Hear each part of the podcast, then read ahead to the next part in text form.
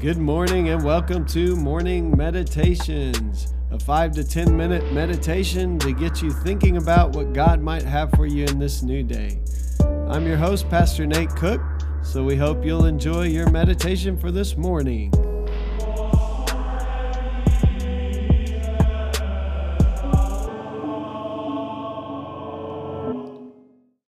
Hey, this is Pastor Nate and this is your morning meditation.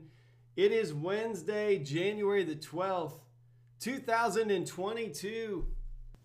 So today we're reading from Matthew chapter 5, and we're going to focus on verse 4 today as we're walking through these words of Jesus in the new year. But I'm going to read starting in verse 1, and kind of as we do these Beatitudes, I'll just add a new one every day. When Jesus saw the crowds, he went up the mountain, and after he sat down, his disciples came to him.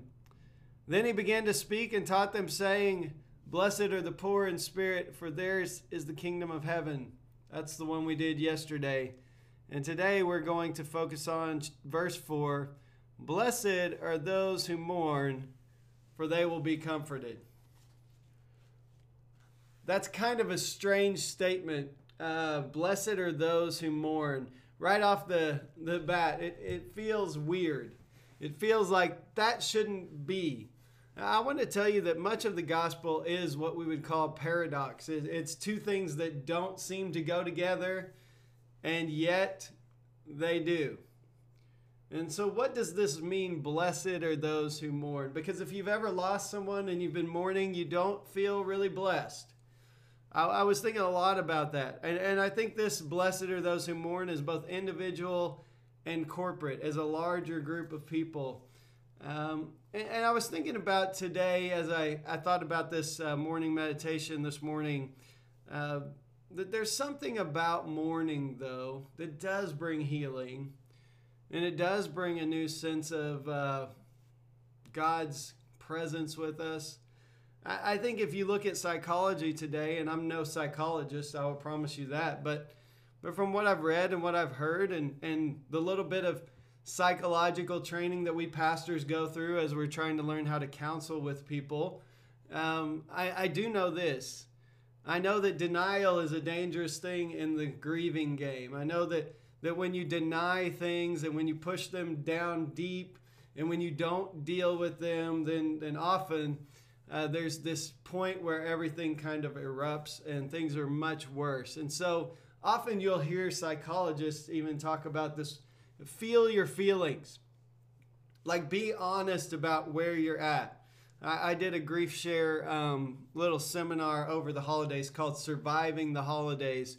And one of the things that they talked about is it's okay if you're feeling whatever, angry, upset.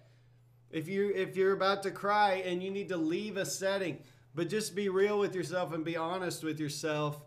And really what that is just allowing yourself to mourn. Because when you mourn, when you're real, when you're honest about what's going on, then you are comforted. And this is exactly what Jesus says. Blessed are those who mourn, for they will be comforted.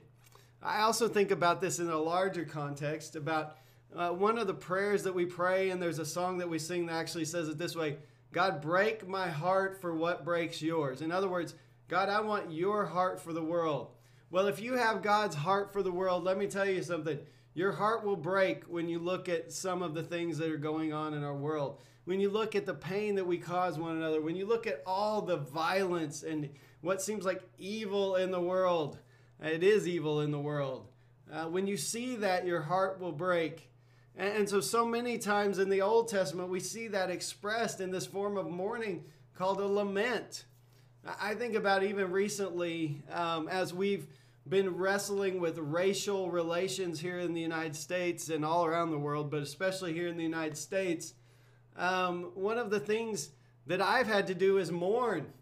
Mourn my own ignorance. Like, I live in Oklahoma and I never knew about the Tulsa race massacre until this last couple of years. So we have to mourn, we have to speak those things out, we have to be real about them.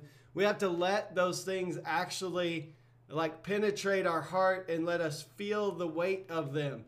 And then we need to cry out to God, like, How long is this going to go on, O Lord? This is what they did in the Psalms, especially in the Psalms. And there's a book called Lamentations that is just a whole bunch of lamenting.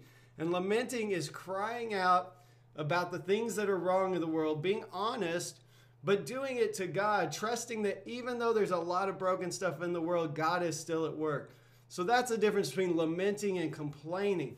And so I look at these two kinds of mourning, both individual and as a group.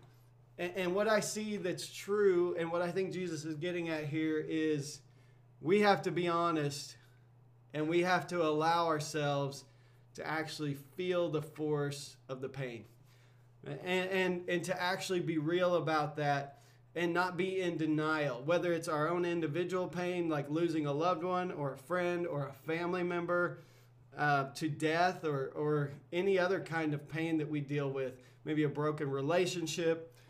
We have to be real. We have to be honest. We have to speak out the truth about where we're at. And as we do that, what we find is that God comes alongside us and comforts us.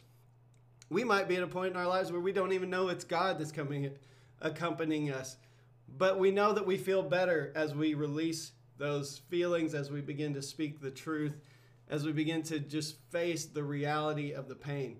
And the same thing is true as a larger body. Like, we cannot move forward in our relationships until we've acknowledged the pain of sin and brokenness that we've caused and that others may have caused us.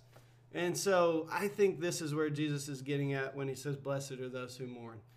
Mourning is actually being real about what has caused us pain, what pain we have caused others, and allowing us to feel our feelings, as psychologists might say, to be able to be real about it, to not gloss over it and put on a fake smile, but to be real about it and to then release it to God so that God can then comfort us. The book of Job is the perfect example. Job goes through some awful stuff. And the book of Job has often been called like why bad things happen to good people. And that's the big question in Job. And I've said this before, but that question is actually never answered in Job. God doesn't say why bad things happen to good people. And we know that bad things happen to good people all the time in our world. But what happens for Job is he says at the end of the book, I had heard of you, but now I have seen you. So in the midst of all the pain, Job encountered God in a new way. And I think that's the promised blessing in the morning that Jesus gives us, that in the midst of the pain, you might encounter God in a whole new way. And that's why you're blessed. Hey, that's just a thought for this morning, and I hope you have a great day. Well, thanks again for joining us for this morning meditation. Hey, do us a favor, rate us on iTunes, or even leave some feedback about our podcast so that other listeners can know how much you enjoy your morning meditations. Hey, have a great day.